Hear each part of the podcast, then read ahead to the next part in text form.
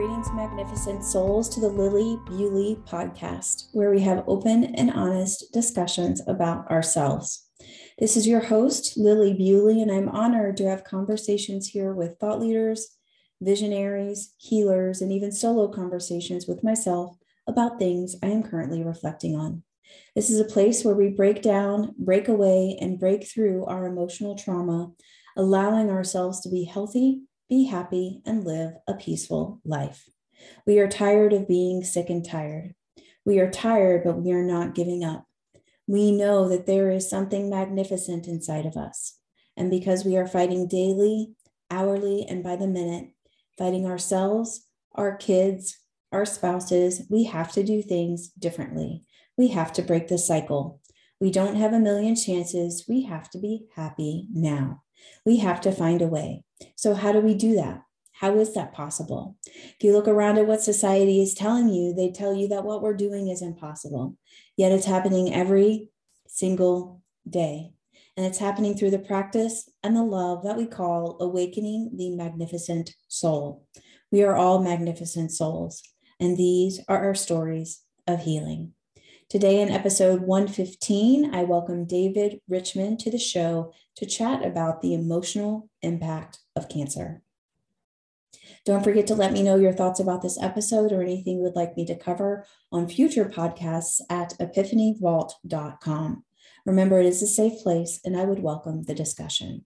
And also, a request if you are enjoying the show, please rate and share and review so we can get the word out to more and more souls who want to heal. My guest today, David Richman, is an entrepreneur, author, public speaker, athlete, and philanthropist. He uses the lessons learned in his life to enrich and inspire others. With his first book, Winning in the Middle of the Pack, David discussed how to get more out of ourselves than ever imagined. Now, David shares the interconnected stories of others overcoming obstacles, specifically cancer, in his second book, Cycle of Lives. I know you're going to enjoy this conversation with David Richman. All right, David, I'm so excited to have this conversation with you today. I want to say to the listeners, yes, there is a mower outside of my condo right now, and we are real life and we're about authenticity here. So I will do my best to mute it out, and my team will, will do our best to make sure that that is um, not distracting, but that's what's going on in my life today. But David, I'm so excited to have this conversation with you. It's going to be so oh, good.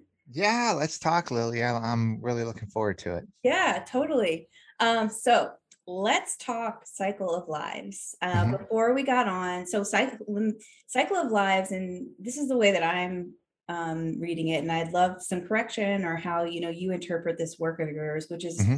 Cycle of Lives is was this project or is this project that you worked on where you you biked 5000 miles from one mm-hmm. coast to the next and then back up the the east coast right mm-hmm. and through that time you stopped in different cities and you spoke and had conversations with a whole bunch of different types of people around their experience with cancer and you documented that right Close. Okay. Close. Okay. So yes, you got the overall theme correct. But what I did, Lilli, was I I interviewed these people, more than 15, but 15 made the book.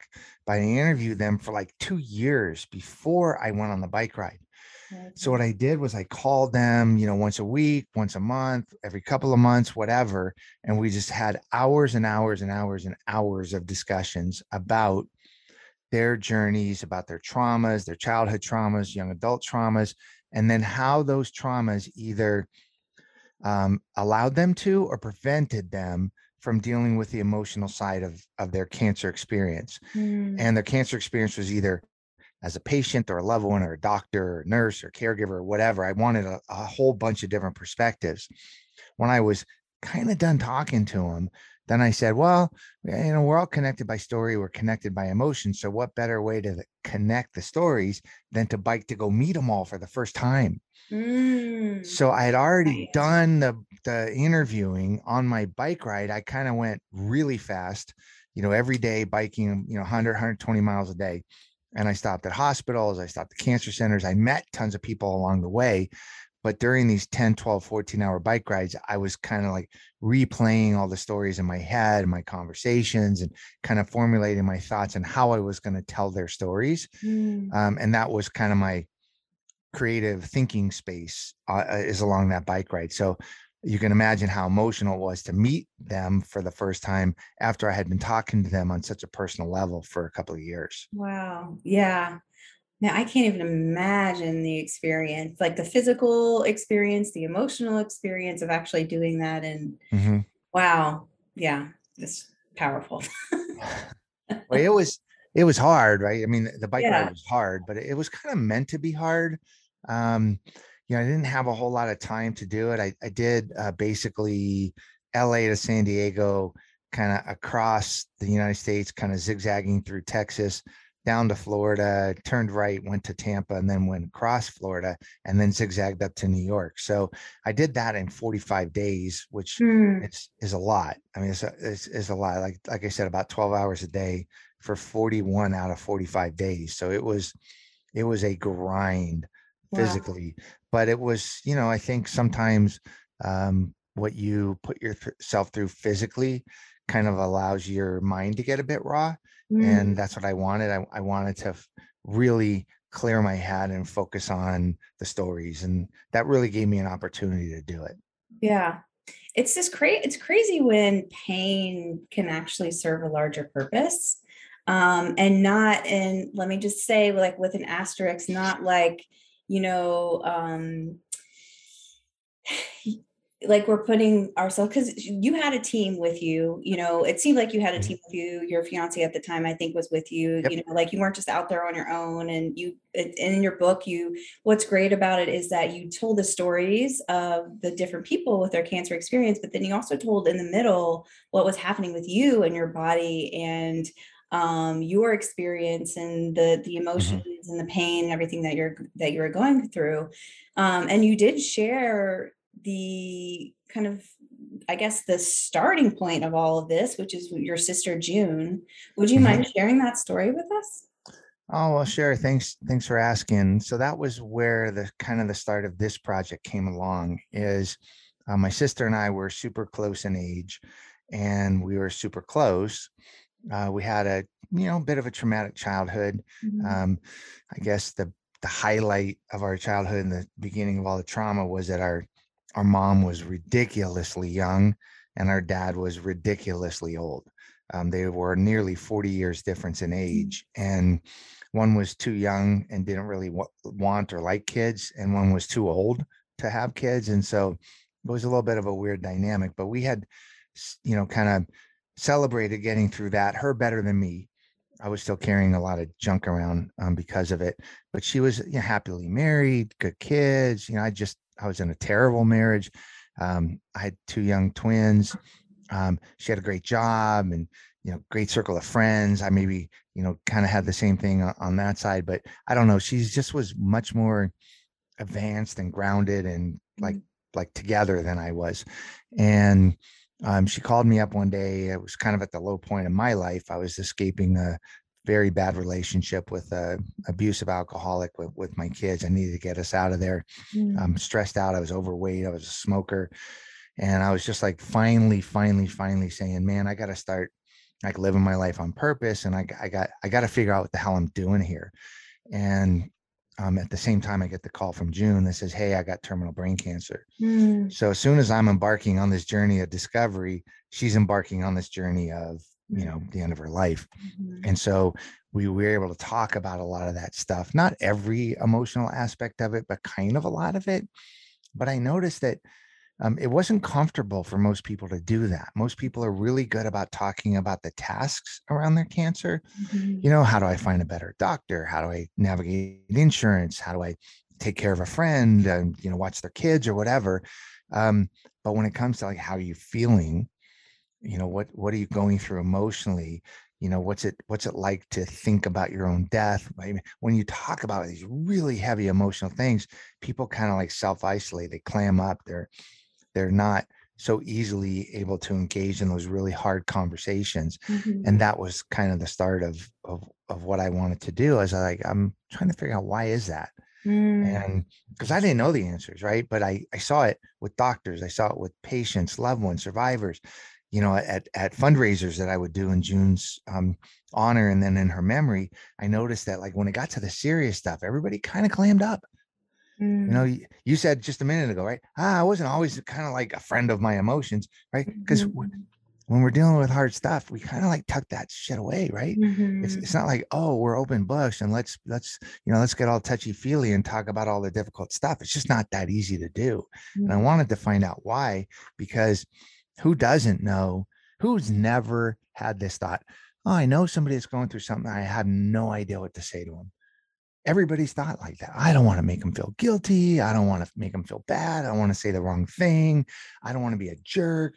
Like I like, like you don't know what to say to people. They're going through hard stuff. So you just avoid them. And they don't know what to say to you. So they kind of avoid you. And I was like, why can, can we change that narrative just a minute? You know, just for a bit.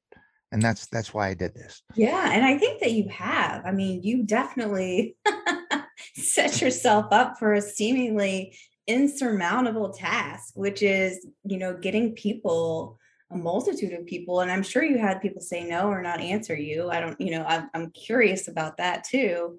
Um, which is getting people to open up about the experience that everyone runs away from. And I do think it's like this, you know, it's for me, it seems, and I'm I'll share candidly with you, David, and I know my parents don't listen to this, so it's okay. But I, we have been going through in our family, you know, some scares and stuff. And there's mm-hmm. been, you know, um, you're not familiar with the show, but the listeners are with me and my story because I'm very, you know, transparent. But there's been a lot of, you know, um, some abuses and traumas in in my life that I've been healing, but other people in my family haven't been. And so there hasn't been a lot of discussion about like I'm scared or that or you know like or this is going on or even how to communicate that it's been definitely the style of avoidance definitely the style of not talking about it of mm-hmm. ignorance um and so that is you know currently as i'm sitting here that is what i'm i'm navigating and um yeah so you like took it took it upon yourself to like to have these these really vulnerable conversations and it sounds like like what you saw with june you try to find out the answer and then you're realizing that this is like pretty common you know like a lot of people go into that do mode and maybe not balance the doing with the being which is like mm-hmm. being, being with the emotions being with the fear being with you know all of that stuff and oh, so interesting it, it, it is and and it wasn't that easy to get people to open up. But when I explained to them that this these were kind of the rules, right? One is I'm not here to judge you, right? I'm not here to fix you. Mm-hmm. I'm not here to answer any questions. Like I, am not doing any of that. I'm just documenting what what mm-hmm. did you go through.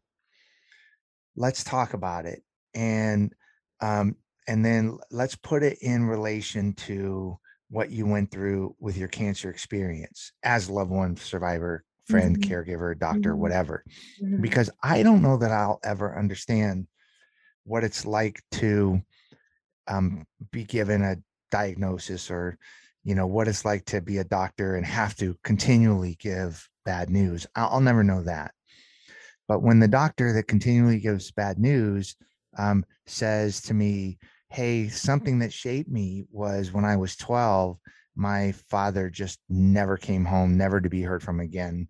All of a sudden he was there. The next day he wasn't. And my mom never one time in our whole lives mm-hmm. ever gave me an opening to talk about it. Mm-hmm. It's like for 12 years he was there. And then the rest of my life he never existed and I could mm-hmm. never now that I could get my I could wrap my brain around. Mm-hmm. I can I can wrap my brain around the emotions around that when I talk to her. So then I go, okay, well, maybe now I understand how that, when you talk to me about that, how that might affect your ability or inability to navigate the emotional issues around being an oncologist mm-hmm. or you know um when, when somebody who, who doesn't do this right you have you have somebody in your life you know they're going through something really really difficult you can see it all over their face mm-hmm. it's all over their being and you're like lilli what what's going on and mm-hmm. you're like mm-hmm. no nothing really it's it's fine i'll take care of it it's mm-hmm. like you know it's it's nothing big and i'm sitting there going no, I know it's something big. Otherwise, I wouldn't mm-hmm. have been able to read it. It's mm-hmm. it's freaking huge. Mm-hmm. But you don't want to talk to me about it. And I go, okay, well, before doing this book, I might go, well, that's kind of her problem, or all right, she wants to deal with it, or thank God I'm off the hook. She doesn't want to talk to me about it. But maybe you don't want to talk to me about it because when you were young and you were vulnerable and you opened up to somebody about something, maybe they made you feel like an idiot. Mm-hmm. Maybe they let you down. Maybe they abandoned you. Mm-hmm. Maybe they took what you told them as a point of vulnerability and use that as an opening to abuse you. Mm-hmm. I don't know those things. And so, but now I know that maybe those things, maybe you don't have a safe space to talk to me about what's going on, or you're afraid to burden me with it, or you're afraid I might use it against you. And if we can find a way to connect on a more human level where I don't have an agenda, you don't have an agenda, um, we're just here as humans trying to form a more authentic deeper connection. Um, you know if we can create that then i then i think you know we can solve some some problems together mm-hmm. or at least get connected at a deeper level together. And, and that was the difficulty right is not everybody was willing to open up. Yeah. not not everybody was willing to process these deep-seated emotions. I mean literally lilli every single person i spoke to told me multiple times well uh, yeah, okay, uh, you can ask that question, but I, I never really told anybody X. Mm-hmm. And then they'll start going on an X. And I'm like, what the hell? and I mean, heavy, heavy, mm-hmm. heavy stuff. And the rule was all we want to try to do is give people a really honest, authentic view into the human experience so they could take that to their own lives and apply it to their own relationships. Mm-hmm. No judging, no solving, no fixing, no whatever, yeah. just learning. I have a question probably that you haven't been been asked, or maybe you have. Yeah. How did how did you not take all of that on yourself? It was it's tough. I mean, I tell you, it was tough. It, it was um, it was really really emotional. Yeah. Yeah. I mean, it was it was really emotional. It still is emotional. Yeah. Um, you know, I, I I'll every once in a while I'll, I'll, I'll read a story, I'll tell a story, or when the Audible came out and I listened to all the actors yeah. doing the Audible, and I heard what were real people doing real people, yeah, it's very, very moving. And it's very, um, yeah, I, it, I don't know how I took it on. it's, mm. it's, it's really, uh, yeah, it's, it's been very transformative for me. Mm. And, uh, I feel like it's been a bit of a blessing for me that people felt comfortable enough to open up to me in such a deep personal, invasive way um, without feeling like they were being invaded. Yeah. It sounds like too, you know, and I don't know if this is true, but just in like knowing you in these few minutes and then reading um, Cycle of Lives, it sounds like you were really good with boundaries.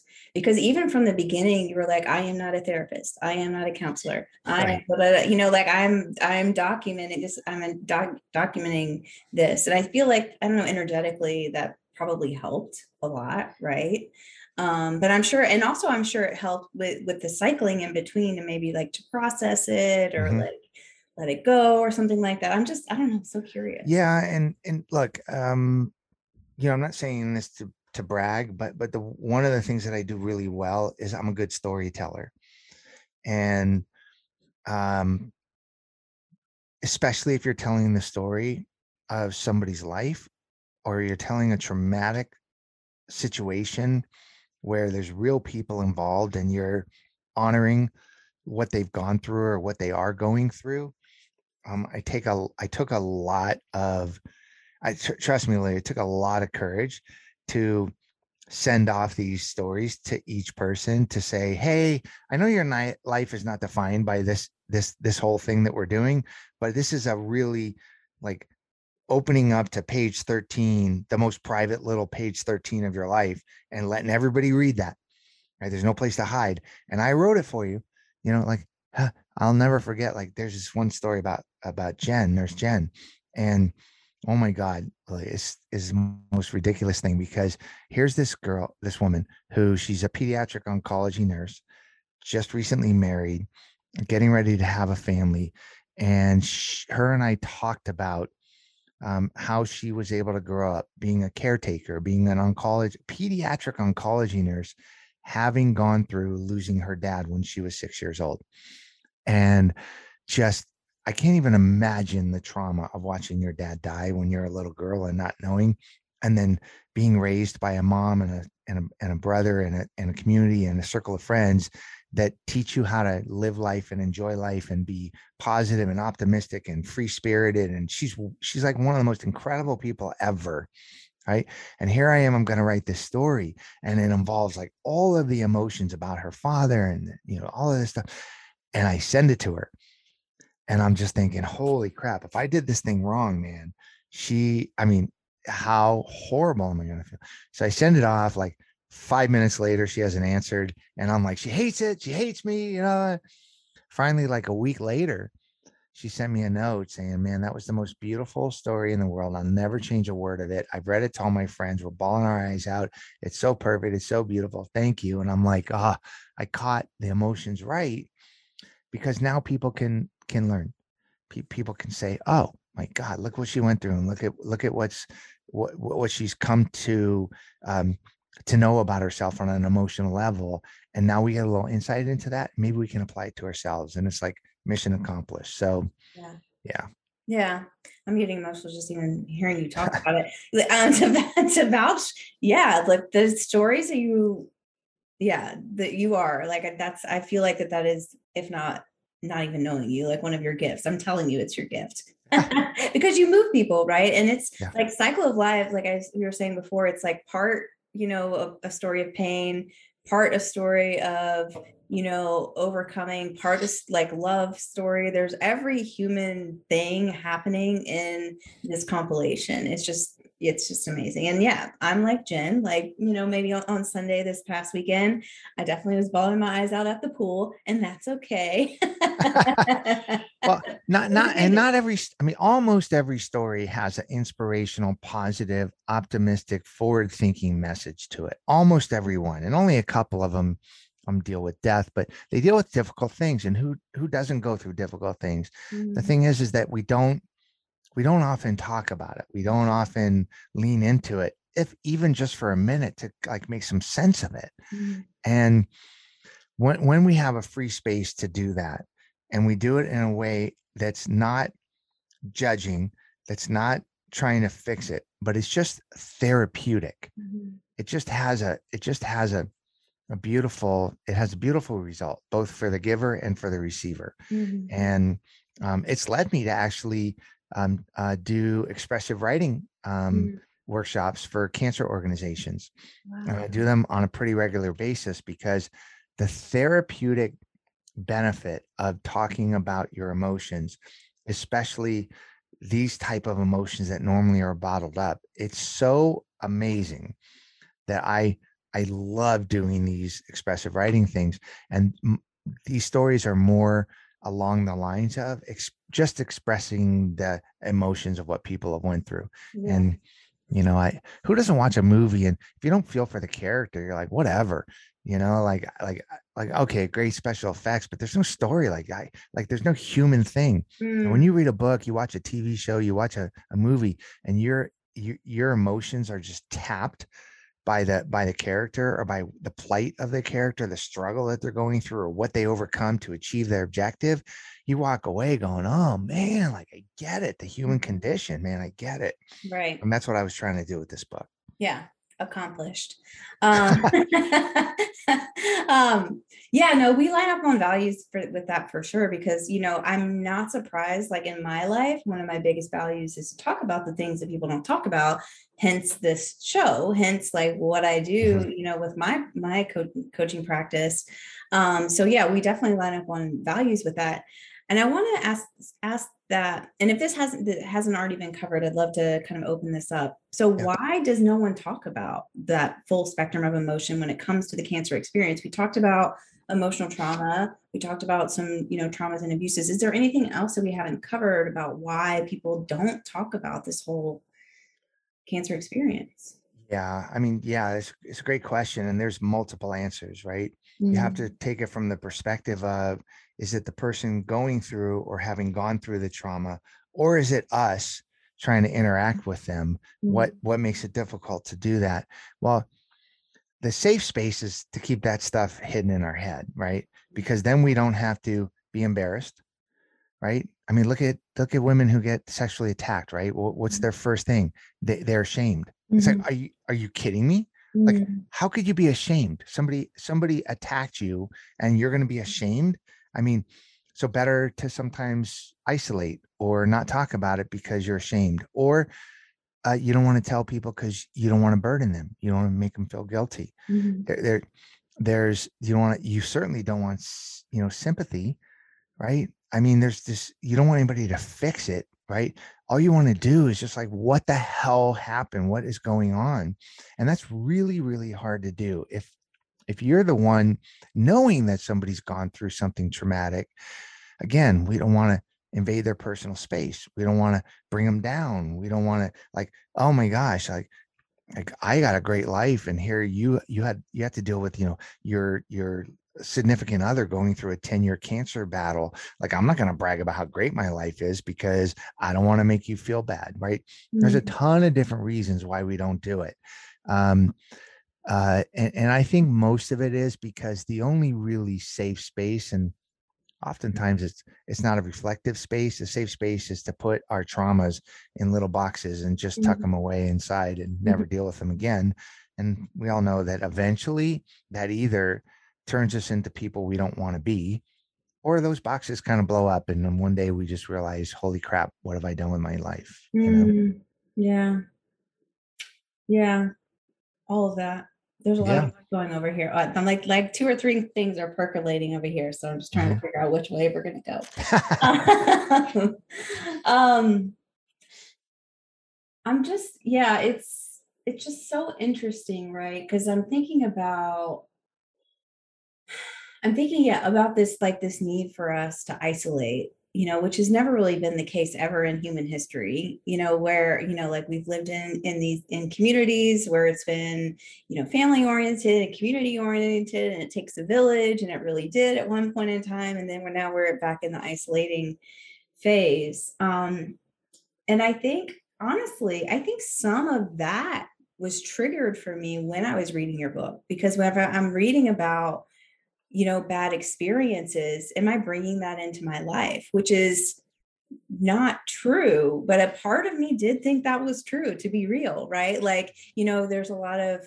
spiritual teachings out there and a lot of like law of attraction which is like you know what you think about you bring about right? So if i think about cancer that means i'm going to get cancer but um I can't, you know, I don't think that's true. I mean, what, what I did is I just kind of sat with that emotion for a while and it kind of, you know, passed through me and I like I I sought to understand it. But does that make sense mm-hmm. at all?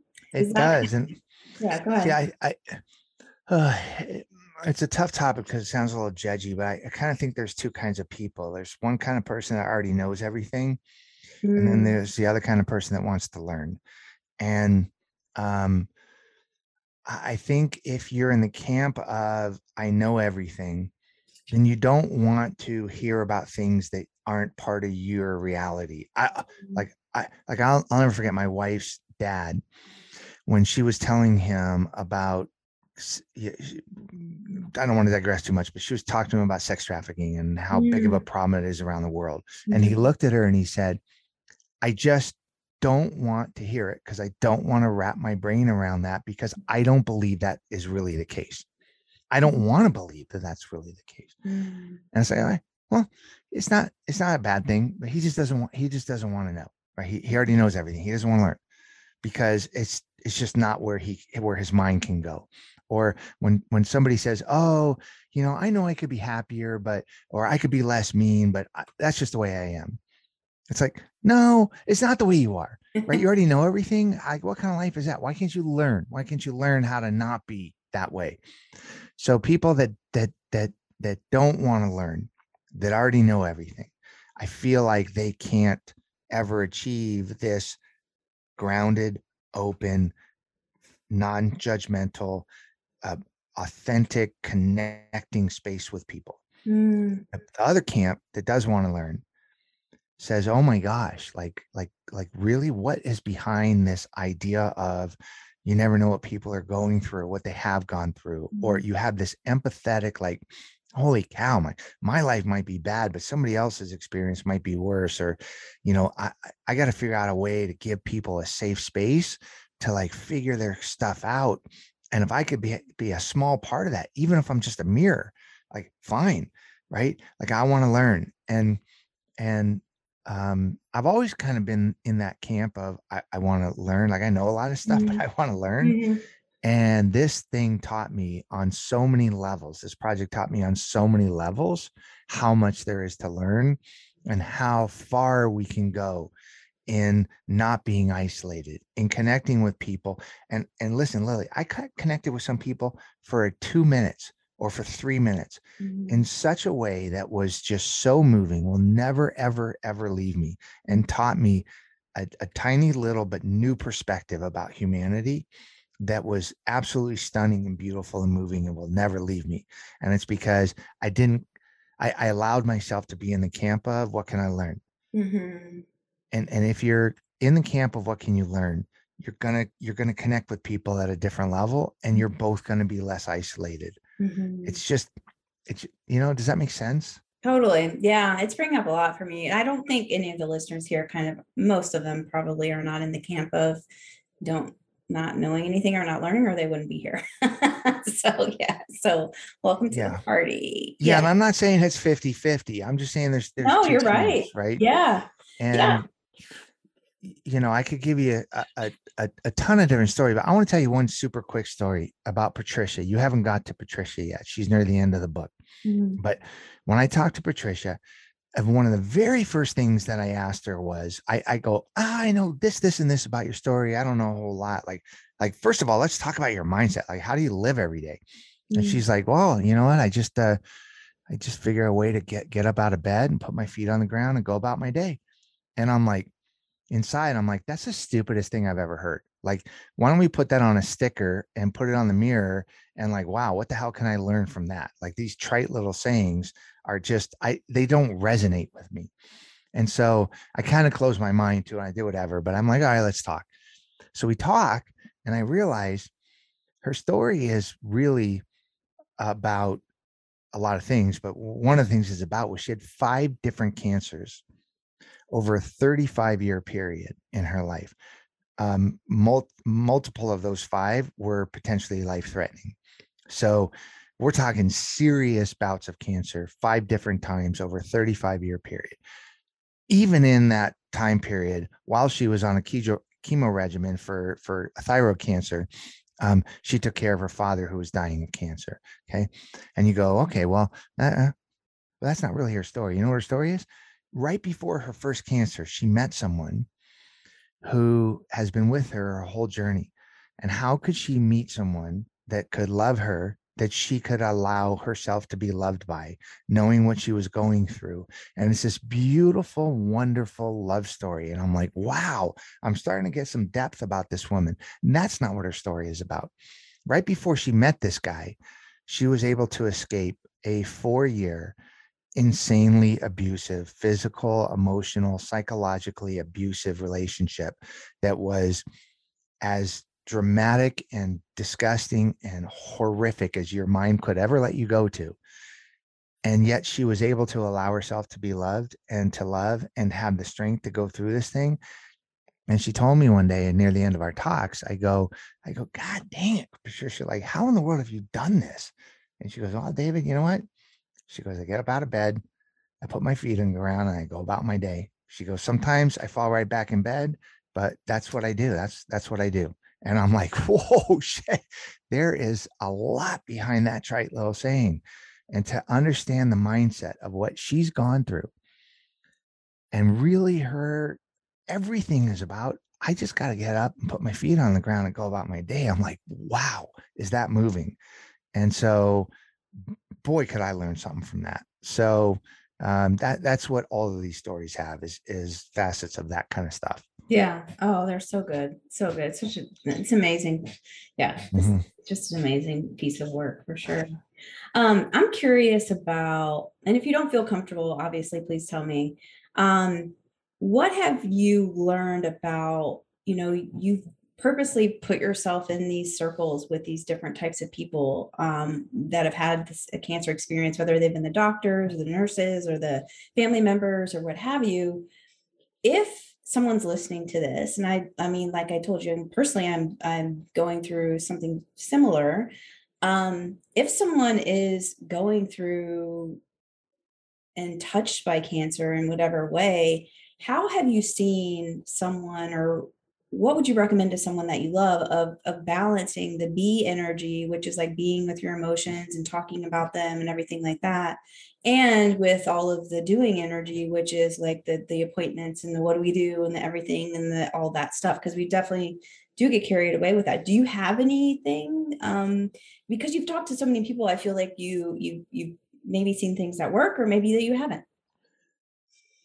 Yeah and i don't know like from a pres- write a prescription this is what's going to work or not going to yeah. work but it's it i'll tell you um some of the common themes were is very isolating right so mm.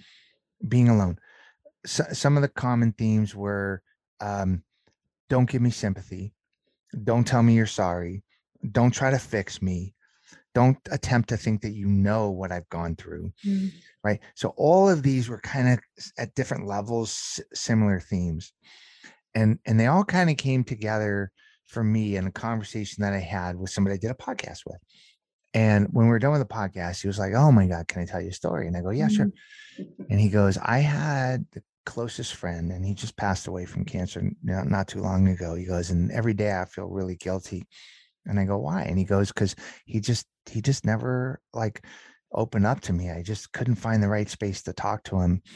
he goes and it was really tragic because i really wanted to know what the heck he was going through as he was mm-hmm. as he was dying because we had lived our whole life together he mm-hmm. goes and i just didn't have the tools to ask him the right questions what could i have said and i said tell me more and so he said well you know when he was feeling up for it he would come over and he'd pop himself on the lazy boy and pop a beer and we'd have a, a bite of pizza and watch game and then i'd start to talk and he'd shut me down and when he wasn't up for it, I would go visit him. We try to do something similar to the same.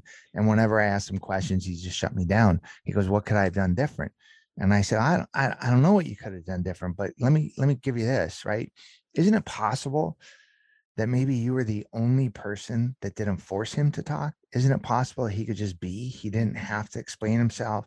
He didn't have to make feel guilty. He didn't have to make you feel bad. Maybe you were the one person he could just be himself. Mm-hmm. And I go, so if you ever ran into that situation again, couldn't you say something like this? Would this be okay to say? And he goes, what? And I said, when you asked a question and he kind of shut you down, could you look at him and go, now listen, I'm not telling you you have to talk to me, but I'm not asking you because I don't want to talk to you. And I'm not saying that you have to talk to me. I'm certainly not going to judge your answer, mm-hmm. but it's it's going to hurt me if I don't know the answer to these questions. I want to talk to you. So so can can we find like you don't want to talk to me because you don't want to talk to me, mm-hmm. or you mm-hmm. don't want to talk to me because because all this other junk, or am I the only person you don't have to like? What the heck's going on? That's imagine how hard that is to do mm-hmm. to someone mm-hmm. to ask that question and put them on the spot and go, when you say no, I'm not going to talk to you. Why why is that? Mm-hmm. That's hard to push that. Yeah. Right when you say you're okay, uh, are you telling me you're okay because you think I'm a jerk and I'm gonna judge you? Are you telling me you're okay because you think you're gonna tell me something uh, really private? I'm gonna go blab it to all our friends. Like, what's the reason that you're telling me you're okay when I know you're not okay? Mm-hmm. Like, I'm mm-hmm. asking because I care. Right. And those are hard conversations to have. And you don't want to know something, Lilli. You know this probably. The closer you get to people, parents, children, loved ones, sometimes the harder it is to have those those questions. Mm. Yeah. Yeah. Or yeah, or some people just aren't aren't equipped. I mean, really, they aren't skilled to have those conversations, I guess. Like, like that's what I'm experiencing. Um, you know, so I I heard a lot. Like, you know, thank you for that. I heard, you know, being in community, maybe support groups or something like that would be helpful um, like with people going through i'm just you know just spitballing for myself mm-hmm. or whatever i need down the road is like people that are going through the same thing and can openly talk about that um you know i've struggled with being like trying to be supportive with my friends and my family, you know, when going through, and even like something like death, you know, no one ever talks about death either. It's all scary mm-hmm. stuff. It's, you know, um you know being supportive and being like being messy you know and not judging myself you know this that that that guy it sounded like he was really judging himself because he felt like he tried but he failed or whatever but yeah um yeah i don't know I, I yeah that was super helpful for sure yeah yeah and think about it like when you go to uh go to a bar and you sit down and you have a have a have a glass of wine or a drink or something and it's not busy and the bartender's like hey what's going on and you can go, oh my God, I just left the hospital and my friend's dying and I didn't know what to say to him. And you can have this conversation with a stranger because the stranger doesn't know you. They don't know any of your friends. They're not going to tell on you. They're not going to judge you. They're not going to think you're being a hypocrite. They're right. They, oh, how freeing is it just to be able to talk to a stranger, right? Mm-hmm that's because you know that there, there's no baggage there. Mm-hmm. Can we mm-hmm. just sometimes have those conversations and reset with the people that are close to us? Mm-hmm. And and it's hard to do. Man, I sometimes, Lilli, when I was talking to people, I was asking questions. My my wife would walk by, you can't ask them that. you know, oh, you can't, you can't ask that question. And I'm like, but, but I have to. I, like I have to ask the question, right? And it's like, oh, you know, most of the time it was my hesitation was like 95 me and 5 them, right? Mm-hmm. 95 me, like I didn't want to ask the wrong question or be a jerk or invade them in the wrong way. Mm-hmm. And 5% of it was, did you really just ask me that? Yeah, I did, because I need to know. Like I need to oh, know. Yeah. Yeah, you're yeah. So it's hard, it's hard, it's hard to do. It's hard to do. Mm-hmm. Yeah, for sure. Yeah yeah i i just want to thank you like again this body of work has been amazing um and i want to close it up is there anything that we haven't covered that you think that's important for our listeners to know oh my gosh we could talk like 10 more times i know right stuff that's important we haven't talked about but um no i mean listen eh, all i can say is that if you are going through something difficult um just maybe potentially filter out people that maybe you couldn't find a safe space with and people that you could find a safe space with like give yourself a chance to open up to them mm-hmm. in a really deep authentic non non-judgmental way if if they're the ones going through something then provide a safe space enough for you to ask them the questions that maybe aren't so easy or comfortable to mm-hmm. ask because you're doing it from the right place. Mm-hmm. And who knows how you might be able to help each other, right? Not to fix, but just to just to be humans together. Like you said, being like mm-hmm. like just just to do that. And and most of the time, if your intention is correct, if you're if you're you know you're you're quiet minded you're safe space you're you know you're coming from a, an authentic place normally you can't ask the wrong question Mm-hmm. You might surprise people with the question you're going to ask them, but it's not going to be the wrong question. Mm-hmm. Yeah. Yeah. That's so important. Thank you. You know, like what, just super quick. One, one of the people I talked to, um, uh, five kids, had six, but one of them died when she was 18 months old. Mm. Okay. Now I have kids. Anybody has kids understands. I couldn't, I can't wrap my brain around having an 18 month old die. Mm. I, I, couldn't even wrap my brain around. And the first thing that I said to him when he when he did it is that, and I and I went, "Holy shit! What's it like to lose that 18 month old baby?" I couldn't even imagine asking that mm-hmm. question. Let's say somebody at work had a friend that lost an 18 month old baby. I wouldn't say, "Oh my god, what's that like to lose an 18 month old baby?" Mm. But I mm. had to know because who would ever ask that question? And he and he started to explain to me what that was like and I'm like, whoa, like, oh, I'm so glad that you told me that because if I didn't ask that question, I wouldn't have the knowledge that you just laid on me. Mm-hmm. And it wasn't the wrong question, but it was a super freaking hard question to ask, right? Yeah. But it wasn't the wrong. So I'm glad that I didn't filter myself when asking these tough questions because most of the time, it's not going to be the wrong question. So if if if your intention is good and you're there to form a deep, meaningful connection with people, then ask the right questions. Ask any yeah. question. It's going to be the right question. yeah. question. Or if yeah, if you're or I would say my my add on to that is that if you don't know what questions to ask, just say that. Like I'm yeah. not really sure what the right like I do that a lot, especially like you know for me my my journey has been like you know coming back into my intuition and learning who i am and speaking my needs and my wants. I say that a lot like i feel like i i should say the perfect thing right now and i'm getting i'm feeling pressured about that but i just you know i really want you to know that i'm here or whatever it is you know that's true. Mm-hmm. you know i think that's i don't know it was important for me to say that so i said it. No it's good i'm glad you did. I mean this is this is all good stuff and and look, what, what all we want to do is not fix people. We don't want to write prescriptions and we don't want to preach to them. Mm-hmm. All we want to do is people that want to learn is give them a couple of more tools that maybe they could employ when they're going through something difficult or somebody that they know and care about is going through something difficult. Just a couple of more tools that might help them start hard conversations. That's it. Yeah. Yeah. That's where the real beauty begins. Yeah. Well, um, time went by really quickly, and thank you. For being here. Oh my gosh, are we out of time already? yeah. Gosh dang it, I hate that. um, where can people find your book, and where can people find you? What are you working on right now? Sure. So the book, all the proceeds go to the cancer focused organizations that the book mm. participants chose. So um, feel good about that. The books, wherever books are sold, Amazon, um, Barnes and Noble, whatever, local bookstores um the audible i i love the audible. Everybody mm. tells me mm. the audible is awesome because it's 15 different actors each playing one of the 15 people. And so it's really really cool. Um uh, they can find out more at cycleoflives.org and yeah what am i working on? Always working on new books fiction nonfiction new projects and and um expressive writing um uh, workshops. I, I i do those for free for cancer organizations and mm you know, if you want to find out more about that, just go to my website. You can reach out. I'm, I'm, I'm accessible. I'm not, yeah. I'm not a, I'm not a, I'm not a celebrity. well, thank you so much for your time. It's been amazing. I really appreciate you. Yeah, sure thing, Lillian. Keep doing what you're doing. Thank you. My pleasure. Yeah.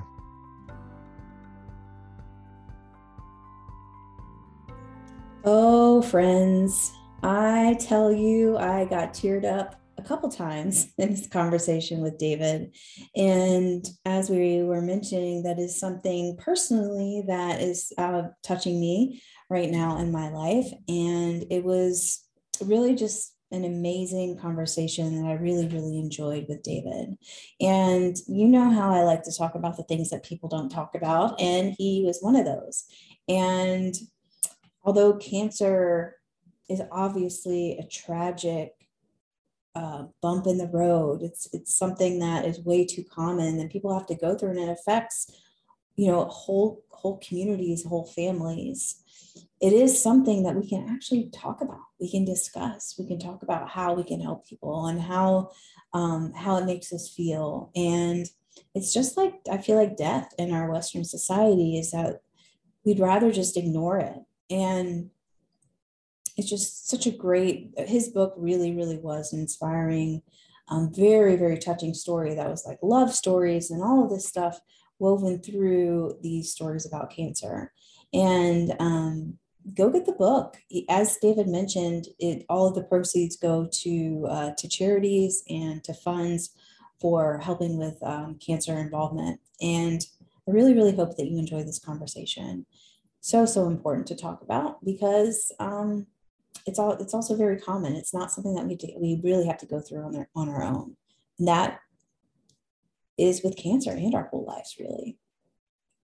So thank you for coming. Thank you for being here. Don't forget, in order to support this show, just go to the link in the show notes and click on support. When you support the show, it goes towards buying me a coffee, maybe production costs, and the time that I spend in finding great guests and preparing for them as well. As you know, I, I, do like to crush books, and it would really help with the goodwill and the energy exchange of what you get and what you value for being here with me every Wednesday in this amazing space. And I'm just so lucky to have you here. So if you support me and support the show, please go to the link in the show notes and click on support to pick uh, what is um, available to you. And I would be so grateful. Love y'all. I thank you so much for being here. Don't forget that you are loved. You are completely enough. You are perfect as you are, and you are so supported in this space. And um, you have me in your heart, and I have you in mine. I'll see you next time.